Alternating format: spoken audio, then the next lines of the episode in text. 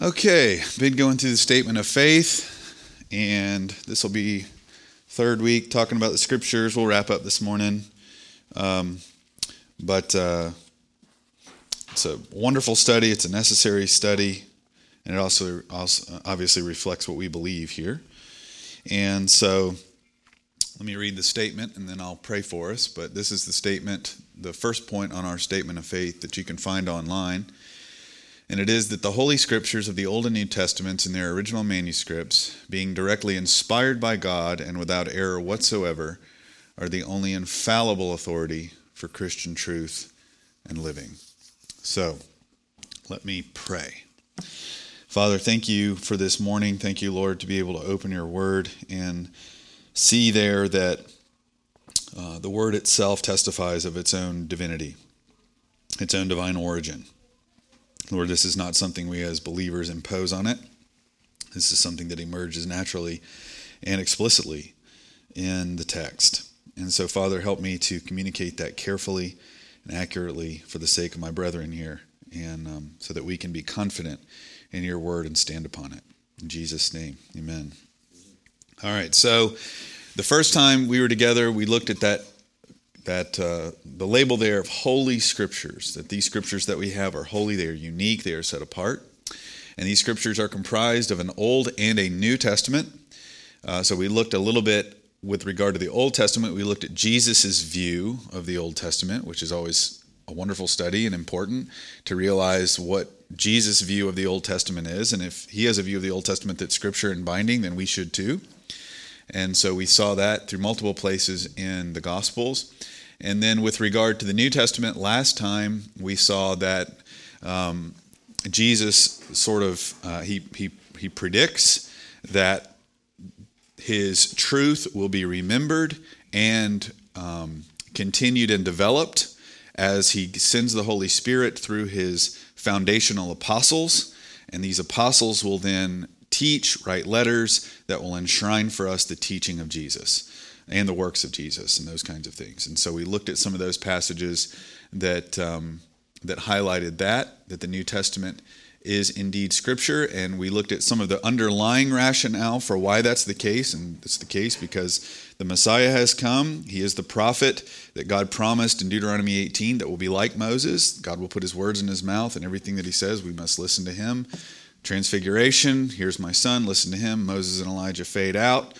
Jesus becomes the supreme revelator now. He becomes the supreme uh, spokesman now for God's word to interpret law and prophets for us and to carry forward the teaching um, of the new covenant. So this is this is what we spoke about the last couple of weeks.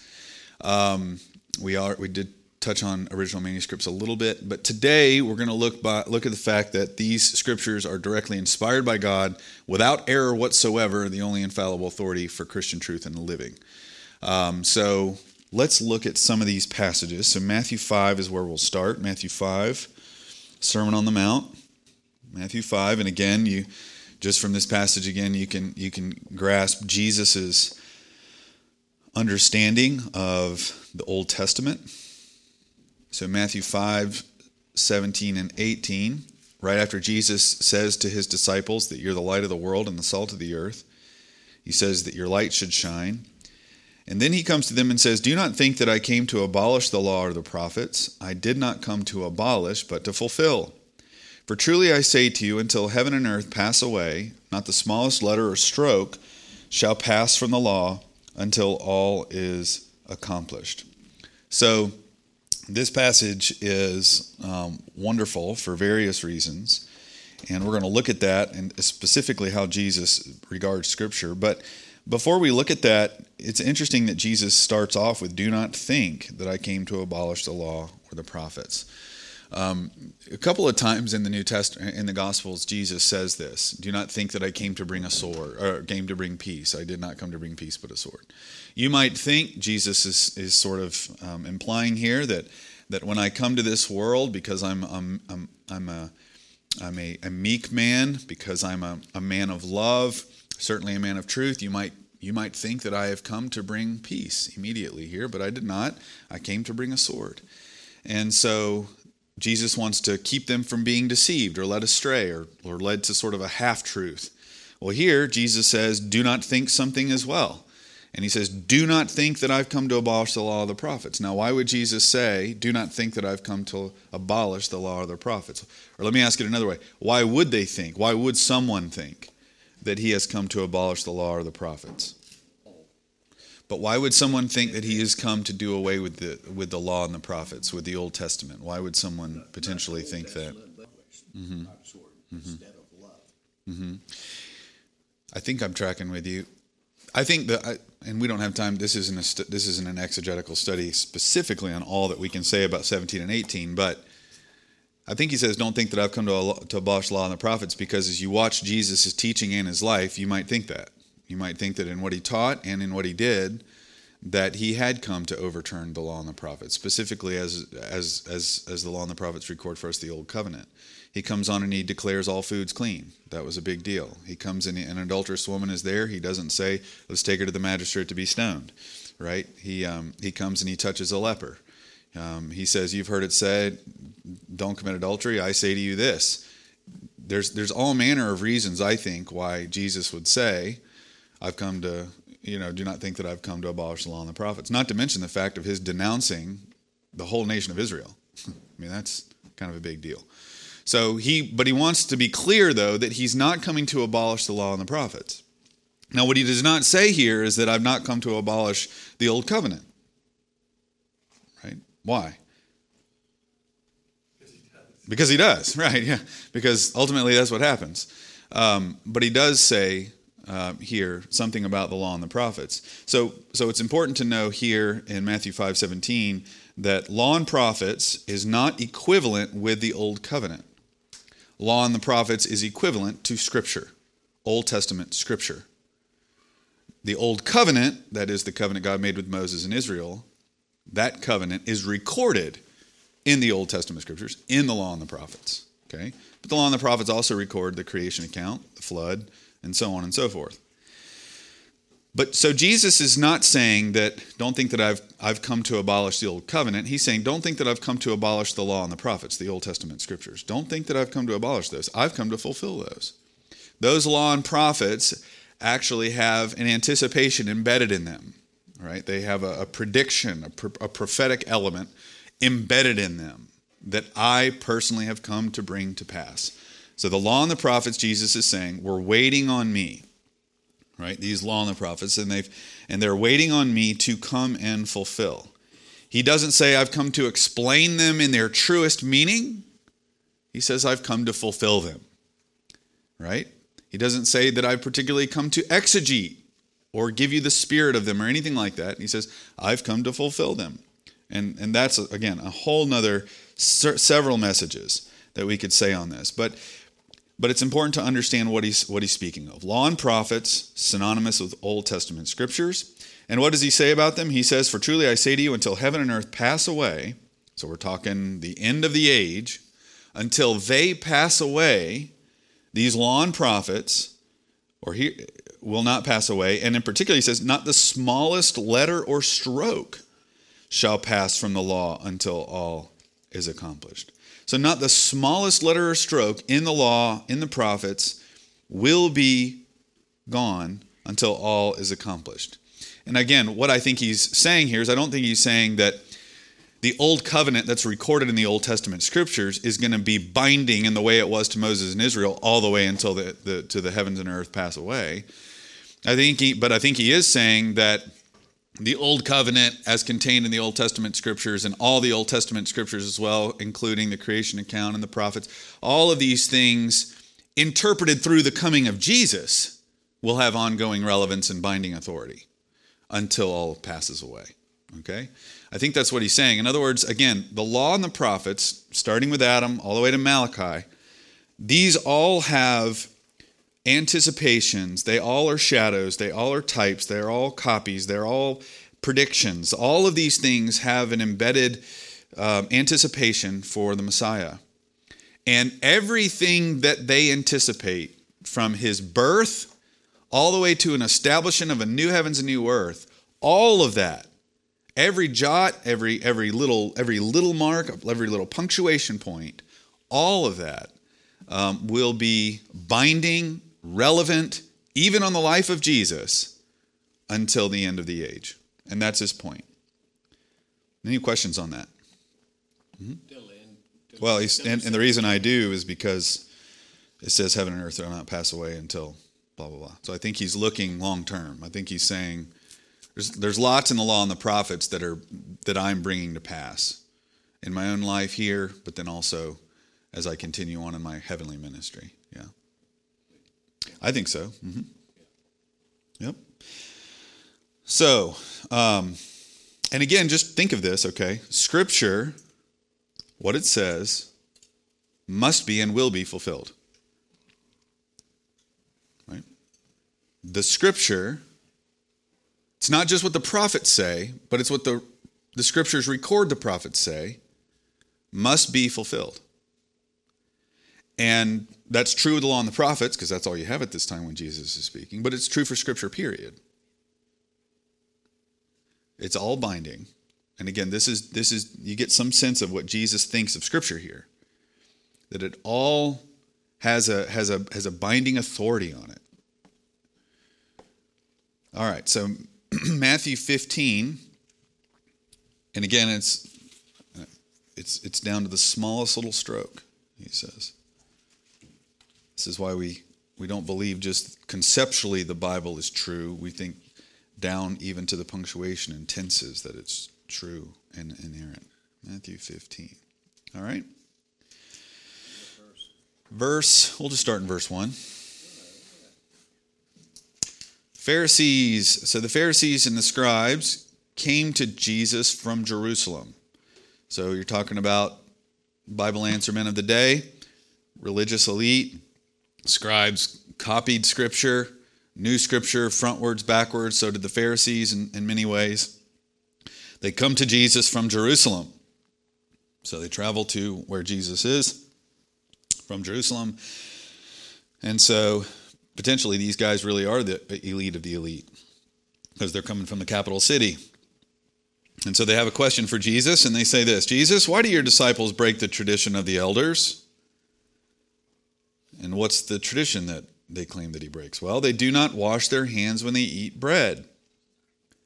So that's a tradition of the elders. In other words, in the Old Testament, there's nothing that says that every time you eat bread, you got to wash your hands, you know, or the or, or you know that kind of thing. And so Jesus is in, encountering this question. It's, but it's a tradition that the Judaistic leaders impose now. It's one of their rungs that they insert on the ladder of God's righteousness, they think. But it's a tradition. And he answered and said to them, Why do you yourselves transgress the commandment of God for the sake of your tradition? So that's sort of a that's a blistering rebuke.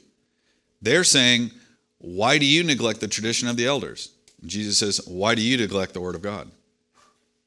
Why do you neglect the commandment of God?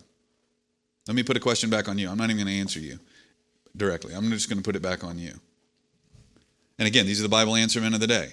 These are the guys who say, We are Bible guys. We are scripture guys. We are law of God guys. We are God's guys. right?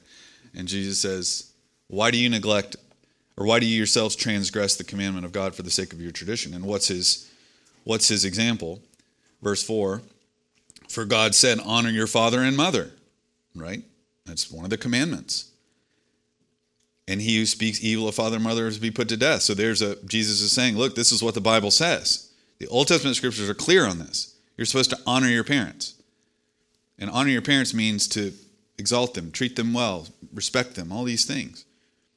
But you say, whoever says to his father or mother, whatever I have that would help you has been given to God. In other words, I'd help you, mom and dad, even though you're old and hard up. But you know, all the money I've I've had and all the resources I've had, I've, I've given to God. And they they count that they think that's spiritual, right? But really, it's just because they're selfish. It's because they're self righteous. And he says he's and he says Jesus says, but, but, but you say, whoever says to his father or mother, whatever I have that would help you has been given to God, he is not to honor his father or his mother. And by this you invalidated the word of God for the sake of your tradition. You hypocrites, rightly did Isaiah prophesy of you. This people honors me with their lips, but their heart is far from me. In vain do they worship me, teaching as doctrines the precepts of men. So they let the tradition end up surpassing and trumping God's explicit command. That's that's what's happening here. Well, they didn't even twist the words. They just took their tradition and replaced the words. They didn't even, I mean, because Jesus is saying, you guys neglect your parents. The scripture's clear honor your parents, but you neglect them. And so you're making your tradition a higher authority than God's word that says honor your parents. So, what does this say about Scripture and what God has spoken? Well, it's authoritative over all supposed bases of life and practice and ethics. It, is, it is certainly transcendent and supreme and authoritative over the tradition of men, but it's also transcendent and authoritative over all things, over all supposed revelation or, or impulses to believe this or that, over feelings, over experiences, over treasured opinions, over church history, over councils, right? Over confessions of faith. The scriptures themselves, we have to keep in its right place of supreme authority. We cannot teach as doctrines the precepts of men. We can't. And when you do, you will always breed self righteousness. Always. Because it's man made. Always. When you bring them to a place of authoritatively binding as God's command over tradition, or I'm sorry, under tradition, um, or wait, I think I got my. Anyway, you know what I'm saying. When tradition is higher than the Bible, you'll end up with a self-righteous group. You'll end up you'll end up with you'll end up with man-made levers and buttons. You know? And that's what Jesus is after. And it did. And and what what also happens is when you do that, the Bible gets as as Isaiah says, puts behind your put behind your back. You no longer pay attention to what God explicitly says. And of course, you see this in, in various denominations. Um, you see this in the whole Catholic Church. I mean, the, all of the Catholic Church has done this. The whole of the Catholic Church has taught as the doctrines of men the commandments of God. That's that's what they've done. And um, so, all right. Let's see, John 10 35. John 10 35. Again, just looking at the nature of Scripture, its binding relevance, its authority, it's divine, it's without error. John 10 35. Let's see.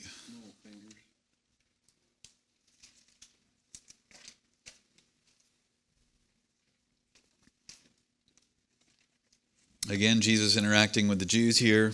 Verse 32 Jesus answered and said, I show you many good works from the Father. For which of them are you stoning me?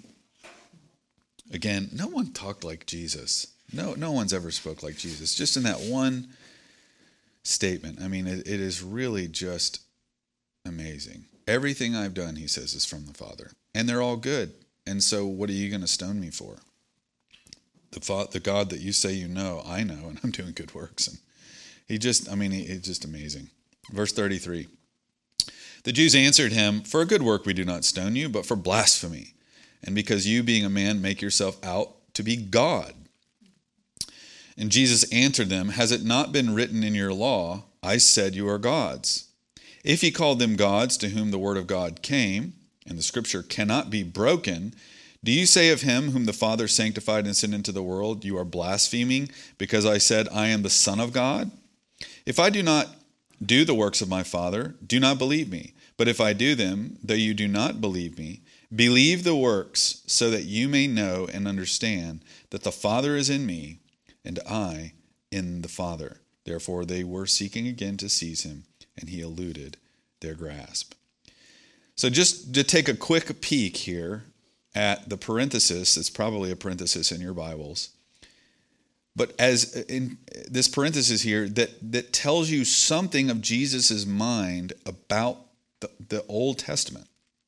The scripture, he says, cannot be broken. So he's saying that, look, I'm, I'm pointing back to the Psalms. I think it was the Psalms. I'm pointing back to the Psalms in this passage, and I have an interpretation of the passage. I don't remember it right now, frankly. So sorry. Um, we can talk about it a little later. It'll probably come back to me. I want us to look, though, particularly what Jesus says here. The scripture cannot be broken. That Old Testament scripture cannot be broken. What does he mean by that? It means that it's it's always relevant, always binding, interpreted rightly, and without error. It cannot be broken. You cannot come and set it aside. You cannot put enough weight on it to break it. It will hold. That's his point. And it's an ability thing. This is where we get the idea of infallibility. It's a it's an inability to break it by any sort of opposition, scrutiny, anything. It's not able to be broken. What you're saying is Jesus right there is telling them that the Old Testament cannot be broken. Yeah, the scripture, yeah. The scripture cannot be broken. And he does this to undergird his own his own deity and um and I just cannot remember back in I think is it Psalm 80 something 82, yeah. I just I I can't remember. But my purpose now is just to see Jesus' own perception again of the nature of scripture. All right. So Second Peter, let's turn over there. Second Peter, in the very popular section. All right. Second Peter one.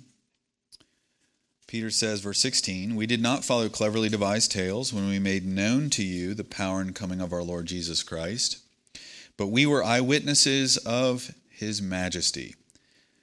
So Peter says, we have not followed cleverly devised tales. Peter and the he says we because he's speaking of himself, the apostles. They did not follow cleverly devised tales. They're not following myths and legends and things made up, fairy tales. They're not. And how do you know? Well, because they were eyewitnesses, right? They didn't go around teaching, you know, the the some esoteric principles that are hanging out here in the clouds he says, We're preaching history. That's what we're doing. We're eyewitnesses. What we're preaching to you, we saw. That's what he's saying. We saw. It is absolutely rooted in historic space-time history. We were eyewitnesses. And he says it's it's we did not follow cleverly devised tales when we made known to the power and coming of our Lord Jesus Christ. Right? The power and coming probably is power revealed certainly in his own earthly ministry and his coming, probably re- speaking of what's to come. And it's grounded in what they've seen, which was what verse 17, and he speaks here of the of the um, transfiguration. For when he received honor and glory from God the Father, he uttered such an utterance was this was made to him by the majestic glory. This is my beloved Son, with whom I am well pleased. Or maybe that no, this was yeah, this transfiguration. He also says that too at the baptism. Um, and we ourselves heard this utterance made from heaven when we were with him on the holy mountain. So, on the holy mountain, when Jesus is there transfigured before the apostles, God speaks from heaven and says, This is my son. If you want to know what God thinks of Jesus, Jesus, God says, This is my son from heaven. If you want verification that Jesus genuinely is God's son, here's God telling you from heaven. And Peter says, And I heard it. And he said, This is my beloved Son with whom I am well pleased. This is what God says. And so Peter says, And we ourselves heard this utterance made from heaven when we were with him on the holy mountain. And so he's saying that Jesus here is the Son of God. He's come in fulfillment of messianic psalms. And, and the reason I say that is because the Davidic king was called the Son. And there are all these texts in the Old Testament that deal with his sonship. And Jesus comes to fulfill all that. And, and, and all of that has relevance in Peter's mind because he moves to speak of the prophetic word. In other words, there's, listen to what he says in verse 19. We have the prophetic word made more sure. In other words, you've got the scriptures, the Old Testament scriptures. They are prophetic, right? And they speak of Jesus. We have this word even more sure. Why? Because we saw it being fulfilled. It's more sure now for us. More responsibility, more understanding, more light, more privilege now that we have because we saw the majestic glory or heard the majestic glory and saw the Son receive commendation and honor from the Father. So we have the prophetic word more sure. This is what the writer of Hebrews says too. The writer of Hebrews says, look, you've got an incredible amount of revelation. Therefore, you must pay even more close attention to it. Right? Lest you receive stricter condemnation if you neglect and drift away from it. So he comes at it sort of from a negative angle because the, the Hebrews were drifting a little bit. But Peter is saying from a very positive angle look, not only do we have the scriptures, which are enough, but we've also got the fulfillment of the scriptures. All that they were pointing to, we saw that. So we, we need to take heart and take courage in all these things. Brethren, what we believe is true, it's real. God broke in human history to say that. That we don't just follow philosophies or the teachings of men. We follow we follow the Lord who has done amazing things in space-time history to prove his word is true. And so Peter says verse 19, we have the prophetic word made more sure to which you will do well to pay attention as to a lamp shining in a dark place until the day dawns and the morning star arises in your hearts. So he's saying until there's this breaking in of the dawn of the of the day. There's a new day coming. Right? There's a new day coming that will inaugurate a new era. And you pay attention to this word of God until that day. You know, it's kind of like I mean, there's a sense in which it's kind of like street lights versus the sun. Right? Or you could say a flashlight. You get a flashlight out at night and you walk around and you go check this, go check that. For me, it's you go check, make sure the chicken coop's closed. Right? And you take your flashlight and you go make sure it's closed. But when the sun comes out, I don't need it. I put the flashlight away. And that's what he's saying here. He's like, the day is going to dawn one day. The day is going to dawn one day, and you've got this word, and it's, it's the light that you've got, and you've got it, and you need to pay attention to it if you're not going to stumble and you're not going to fall and you're going to stay safe, pleasing to the Lord. You pay attention here. This is what you do. And you do so until that sun comes up. And, and then we are changed. And we will be truly, in every sense of the word, living epistles. And so we do this, we pay attention to the prophetic word until the day dawns and the morning star arises in your hearts. There's this, this change that will happen within us.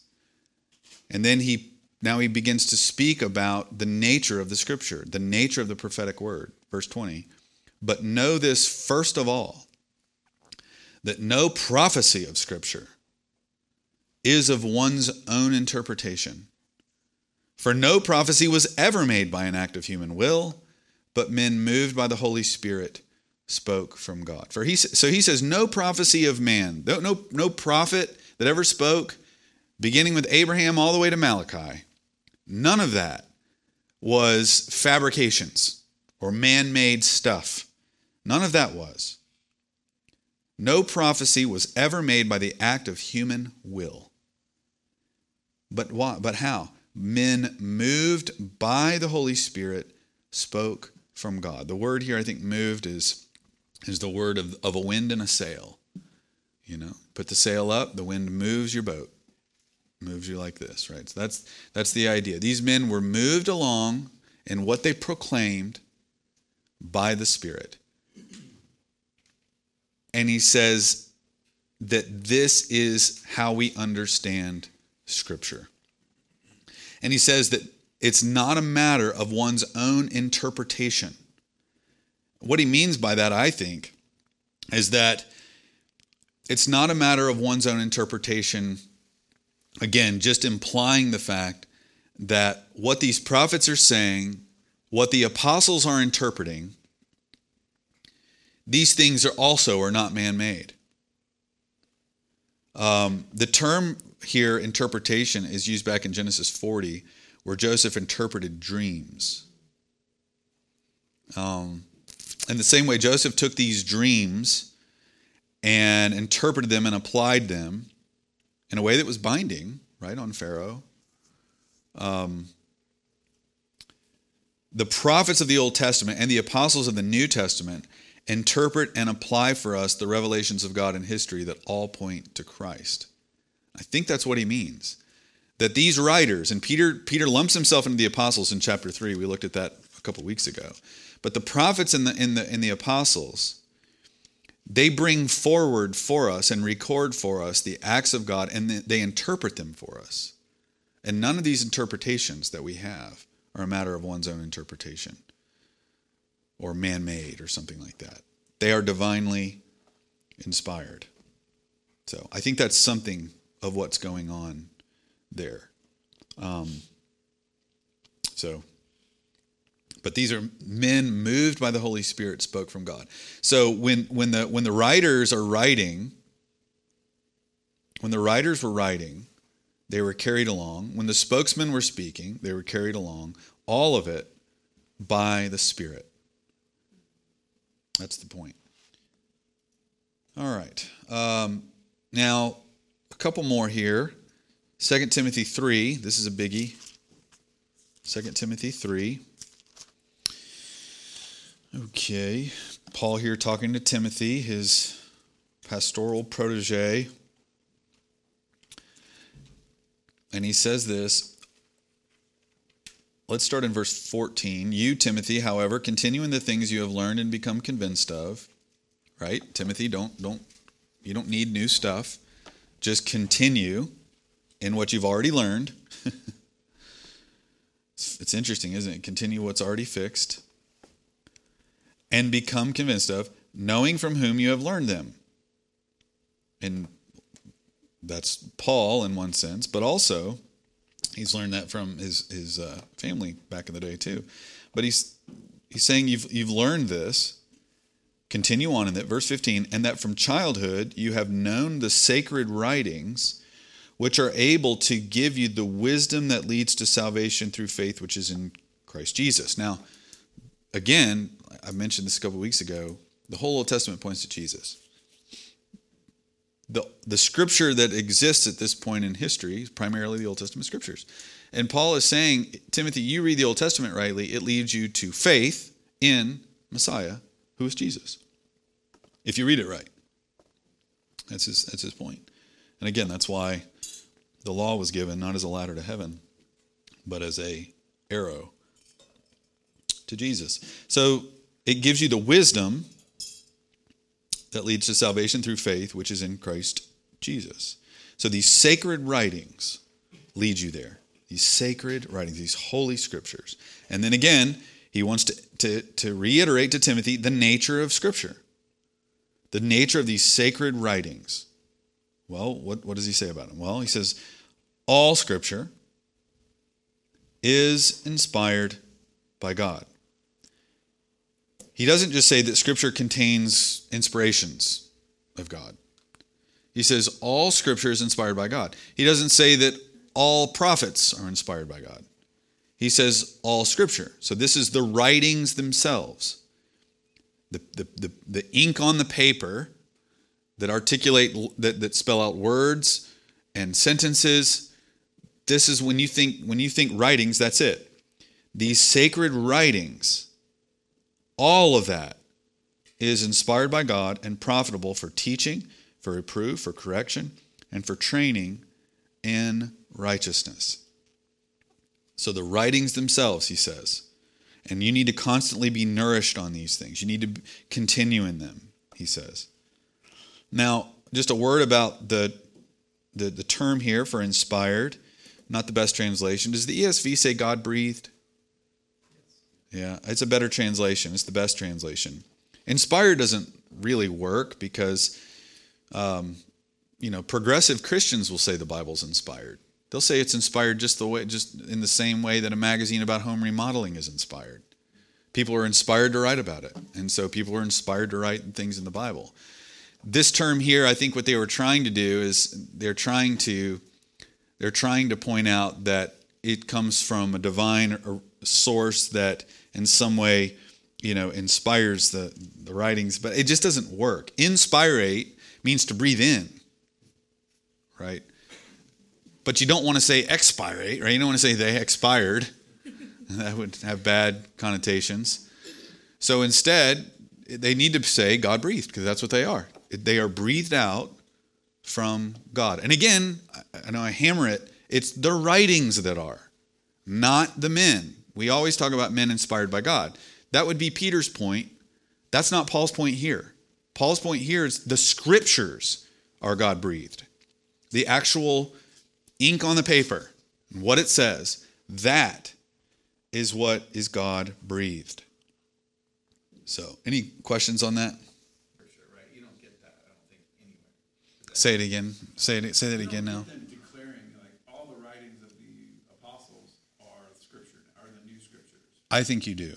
Oh, you do. I do. I do. I do. And and if you, so I went into all this last week in the recording hour. I think you missed it.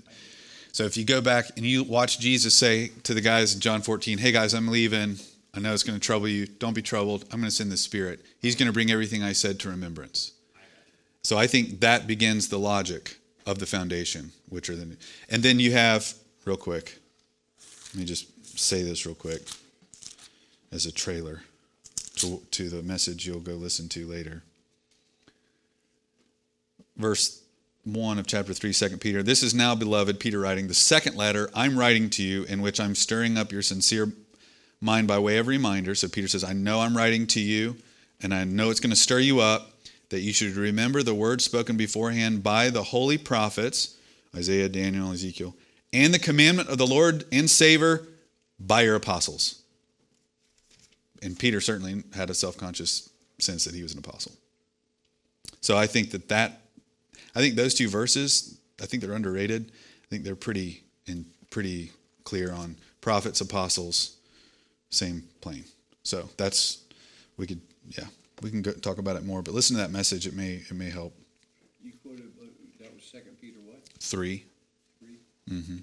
So, but I but I think kind of what you're getting at, Yarrow, is what I also do want to say, is that I- think that he is not just saying law and prophets are inspired by God. I think he is saying, insofar as it is Scripture, let me tell you the nature of it. It's God breathed. Insofar as it's Scripture, you know, insofar as it's Scripture, it is God breathed. Certainly at this point in history, it applies to the Old Testament, but insofar as it's Scripture, period, it is, it is God breathed and profitable. It can do what it does because of what it is. It is God breathed, and Paul says, is God breathed and profitable for teaching, for reproof, for correction, for training in righteousness, so that the man of God may be adequate, equipped for every good work. So, because it's God breathed, it comes from God's very own mind, the omniscient, all knowing mind of God, and He gives us exactly what He wants us to know about Him and redemption in these pages. From here, we can be trained, taught, corrected, you know, all of these things because they all come from God's mind. We can be taught about who God is and what He's done. We can be corrected. We can be reproved. We can be corrected all manner of ways, doctrinally, ethically, morally. Um, it's all profitable. It can train us in righteousness. So this is the reason we can do this is because it's God breathed. And he says here, because it's God breathed and profitable, it can train us, it can teach us, it makes us adequate. Adequate for what? Well, for every good work. Every work that God says that's good and that's pleasing to me. And keep in mind that this is specifically for Timothy as a pastoral model, as a pastoral, you know, protege of, of Paul. Timothy, this makes this is all you need for for um, shepherding in a way that's pleasing to the Lord. This is what you need, and this is all you need. It makes you adequate. It makes you adequate. If we if we didn't have a school of philosophy, if we didn't have the sciences, If we didn't have any of these things, the Word of God alone would be enough. And honestly, in a lot of places in third world countries, that is all they have. We have the academy here. Isn't that great? No, it's not great much of the time. If you didn't have any of it, and all you had were the scriptures, you'd be completely sufficient to please the Lord. It is 100% sufficient. It is sufficient to make you equipped for every good work. How to live your life. Yeah. So the question is do we believe that as a church? Do we believe that it's the scriptures alone that we need? That's what we need. You know, do we believe that? Do we really believe that? do we really believe that? We'll know that we do as we confront traditions, right? As we confront the way things have always been done, as we confront hot topic hot topic issues in the culture, um, as we think through all manner of things. Will we truly hold to a sufficient, authoritative, clear, binding scriptural authority in this in this book? That's ultimately what we need to be asking ourselves because we want to be equipped for every good work and pleasing to the Lord. And the way you do that is by, as Paul tells Timothy, continue in the things you've learned from the sacred writings. So these sacred writings must always be brought before us all the time. Peter says, Look, I'm going to stir you up, not by even there, he says, not by even giving you something new. I'm going to stir you up by way of reminder. Right? You need to be reminded. We need to be reminded. Our, our sinfulness, the issues of life, they keep us distracted from time to time, and we need to be reminded. And, um, and these things can stir us up. So, any other thoughts or questions on this? Again, this is all very cursory. May not feel that way. I promise you it is when you're discussing the doctrine of Scripture. Could spend a whole year on it easily because it's a wonderful topic, a deep topic, and one that has undergone many attacks. But are there any other questions or thoughts? Mm-hmm. Yeah. Amen. And and the fact that they are meant to be understood. I mean, it makes no sense. It makes no sense whatsoever to approach the scriptures as if they are obscure or if God doesn't expect us to understand them. It makes no sense. Everywhere you go in the scriptures, even in the place where Peter says some things Paul writes are hard to understand, even there he says, which the untaught and the unstable distort, as they do the rest of the scriptures to their own destruction. We have no warrant to say, I don't get it. None. And especially here at New Covenant, none. We have so many resources at our fingertips and teachers here that can help you understand. As the writer of Hebrews says, don't be sluggish in your hearing. You ought to all be teachers by now. And we should be. You should all be able to open Bibles with your neighbors and tell them about Jesus. And I don't care who you are, you should all be able to do that. You should all be able to do that. You guys have been taught for years or even months enough to know how to open your Bible and say, "This is what Scripture says." Don't buy into the lie. Now, I know we're all at different eh, different places to of explaining things. I'm not saying that each one is going to be able to start an exegetical study of Hebrews tomorrow, but what I am saying is that we all should be able to understand from the Bible who Jesus is, what He's done, and be able to tell others, right, and be able to instruct our own souls. No excuses. We live in a culture that, for all our technology, has made us lazy Bible readers, right? Or something like that. We just short attention spans and we don't soak it, and we need to soak it. Gosh, you read Psalm 119 and it's embarrassing. You got to have the time. You got to make the time. You got to make the time, yeah. Make the time to sit and read and study and meditate on. what When you when you read Psalm 119 and you're seeing all that he says about the Bible, your word is this, your word is that, your word is this, your word is that, your word is this, your word is that. Give me understanding, keep me in your word. Don't let me drift away from your word. I mean, I don't even know how many verses. How many verses are in Psalm 119? Does anybody know? No, no, no, no, no, no. We're talking almost 200, I think. 160 something. All about the Bible. It's all about the scriptures, the whole thing. And you're reading it and you're like, this guy's either a fanatic or he sees something I don't see. No, he's Right? He's not a fanatic. Yeah. because he loves the law of God. And at that point in history, he probably only had the Torah. He probably only had five. We have 66 books. We should know this book. Yeah. Yeah. Mm-hmm. Yeah. Absolutely. And Steve and I, hopefully people know this by now that we are open books. We, we don't have anything to hide. We don't think that we have every single little thing right, but we are convinced that the Bible's clear. And of course, this makes us look very arrogant in this culture. But, I mean, I don't know what to say about that. Jesus rebukes these depressed disciples because they didn't grasp that the law and the prophets pointed to his death, burial, resurrection on the third day. And I'm just saying, we need to have Jesus' mindset and attitude toward the Bible. And so we are, Steve and I and other teachers, we're very open to anybody coming to talk to us about anything. You know, don't wait around to just wait. What you know, just talk to us. We're open. Um, so anyway, let me pray, and then we'll go to worship. Father, thank you so much for your word, Lord. What a treasure it it truly is. And Lord, we pray that you would help us to value your word more than silver and gold. Um, truly, because it is far more valuable than silver and gold. Lord, these words will never pass away. Heaven and earth will pass away, Lord Jesus, but your words will not. And so, Lord, help us to remember that. And as we come together with your people, Lord, please just lift our minds and our hearts and our eyes to the Lord Christ, the Prince and Savior of our souls. In Jesus' name, amen.